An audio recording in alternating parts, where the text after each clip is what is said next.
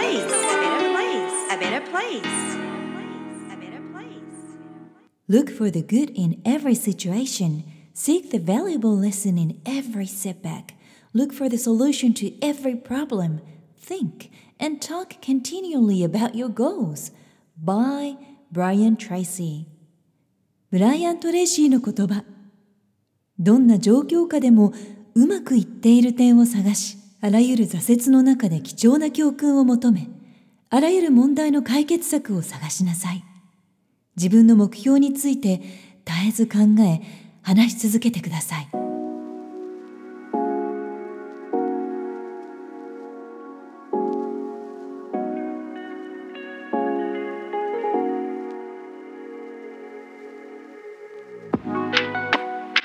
皆さんこんにちは。ナビゲーターのさゆりです。過ごしやすい秋の季節満喫できていますか？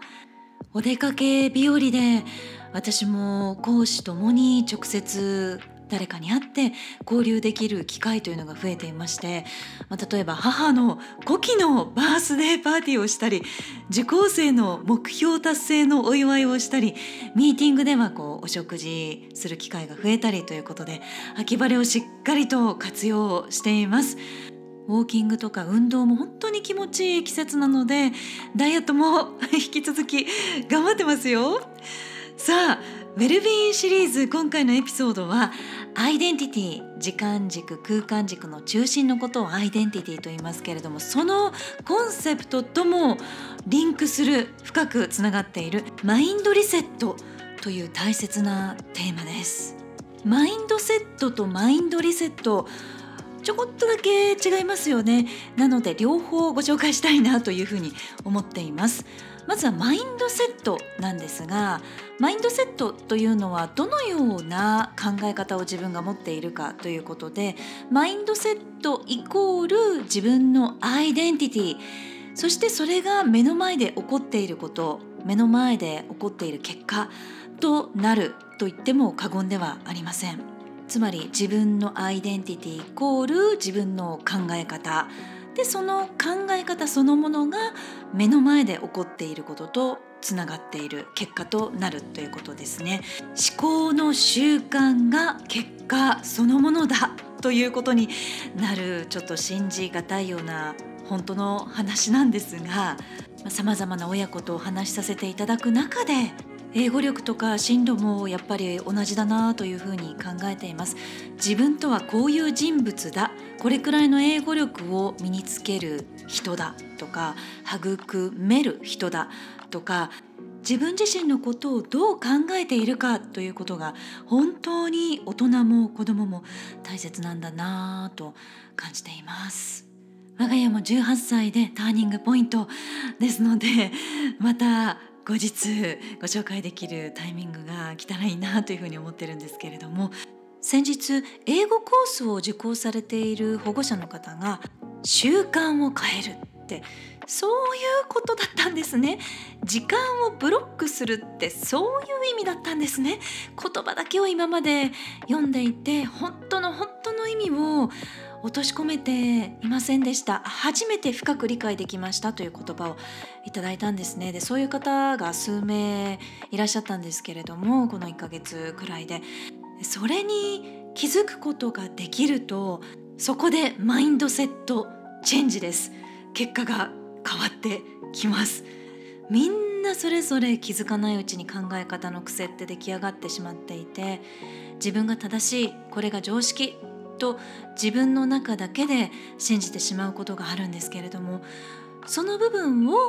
新しい考え方や新しい習慣に入れ替えるだけで自分の考え方が変わりますよね。そうすると日頃の行動と言葉が変わってだから目の前の状況が急展開するより良くなるという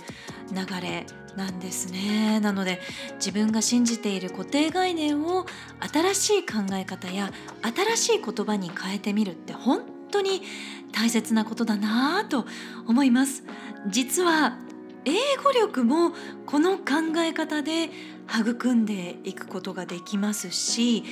親が変われば子供が変わりますので教育する時もまずは保護者の親の考え方が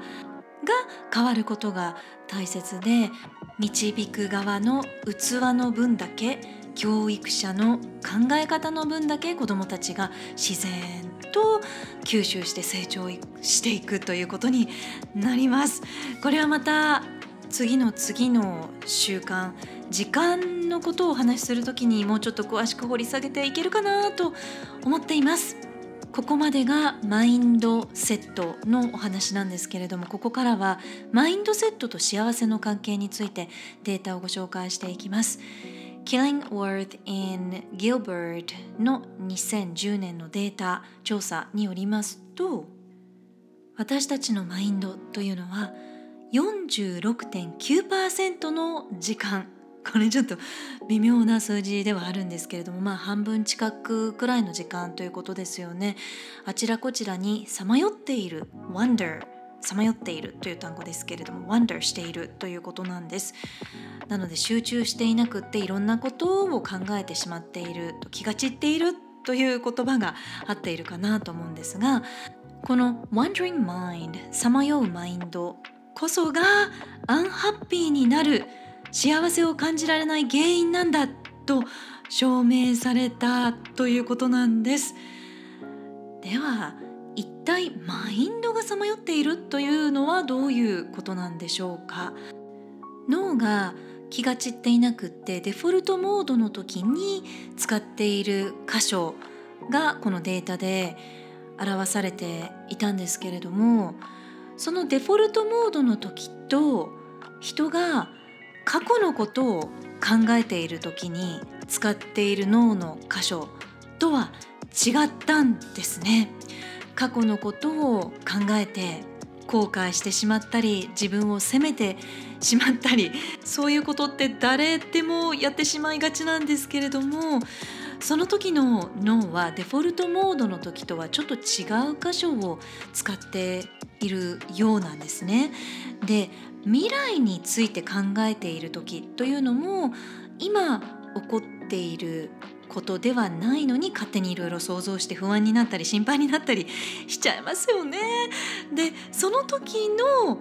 脳その時使っている脳の箇所と過去のことを考えていろいろ悔やんでいる時に使っている箇所というのがとってもよく似ています。でデフォルトモードの時に使っている脳の箇所とは全然違うということが証明されたんですね。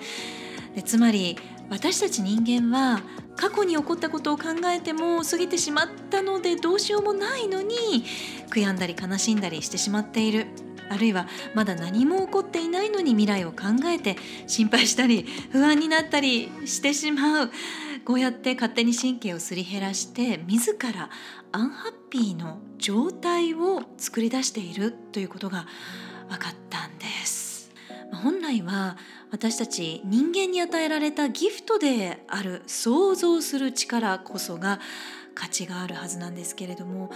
まだ起こってないことやすでに起こってしまった過去のことを考えるだけではなくそれに対して一喜一憂してしまうというのがやっぱりアンハッピーな状態を作ってしまうということですよね。今現在にフォーカスしていない時はハッピーではいられないということがデータで証明されたということになります。そしてメディテーションをしている時はそういった自分の状況を改善することができるということも科学的に証明されています、まあ、つまり今ここにフォーカスできるからですよねもうメディテーションって本当にもう今世界的にブームで私も結構長くやってるのでメディテーションをしている時は本当に無の状態になれるんですけれども初めはやっぱりこう雑念というかなんか嫌なこと考えてしまったりとか不安が出てきたりとかなんか涙しちゃったりとかそういうことがありましたね初期の頃っていうのは。そういうのがね本当になくなっていくんですね。なので今にフォーカスするできる力を身につけるっていうのは本当に素晴らしいなと思います。でどんどんそれを生活の中に取り入れていくことができればアイデンティティの中心空間軸と時間軸の真ん中である現在今にいつも自分の身を置くことができて日頃からこう目を覚ましていてもというかメディテーションしてなくてもしっかりと今この瞬間に一番大切なことにフォーカスすることができるようになって幸せ度幸せを感じる力というのがやっぱり本当に飛躍的にアップしたなというふうにこの年齢になって 思います。やっぱり20代から30代の前半くらいまではその方法がねなかなかわからなかったんですけれどもやっぱり身についた習慣考え方というのは人生の財産本当にいろんな意味で心身ともに救われるなぁと今感じています。メディテーションとか座禅という言葉ではなくもうちょっとフラットなマインドフルネスという言葉もポジティブ心理学だったりとかいろんなシーンでたくさん使われるようになっています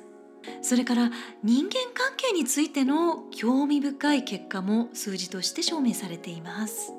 2008年のハチェルソン・エトーの調査データによりますとメディテーションをした後としていない時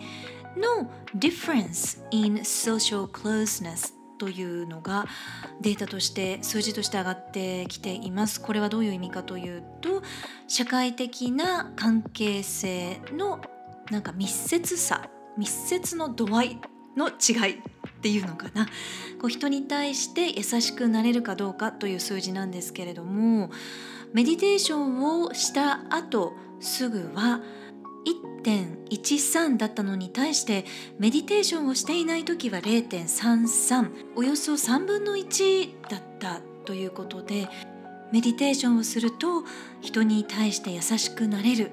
という数字が出たということになります。過去の後悔や未来の不安が一気に目の前から消えてポジティブな感情を抱けるようになる。そんなマインドリセットの方法が今この瞬間にできるベストを尽くすということになります。アイデンティティというのは時間軸と空間軸。この中心に自分の体も心も持ってきて一つ一つできることを選んでいくということなんですが現在の自分のしていること持っているものにフォーカスして感謝したり満足したりしながら時間を賢く使って未来のビジョンのために味方につけることができます。あじゃあどうやったらベストを尽くせるのかという幸せな時間の使い方については5つ目の習慣としてまたご紹介していきたいなと思います。4つ目の習慣優しさ。そして5つ目の習慣時間。この後続くエピソードもお楽しみに。Stay tuned あなたは自分の人生にとって一番大切なことに毎日気持ちよくフォーカスできていますか？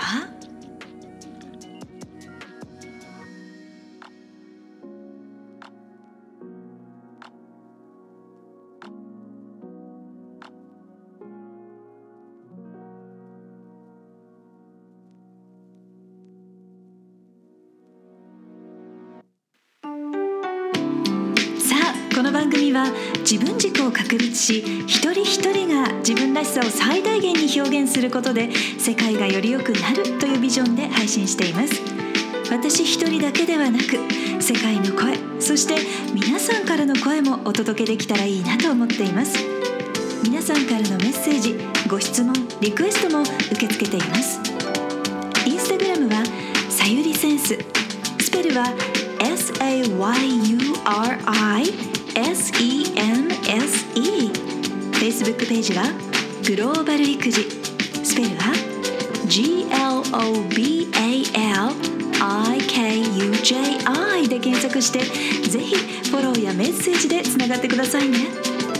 ームページからはゼロからマスターまでのストーリーやキャラクターがわかる心理学診断も無料で体験いただくことができます。お役に立てたら嬉しいです。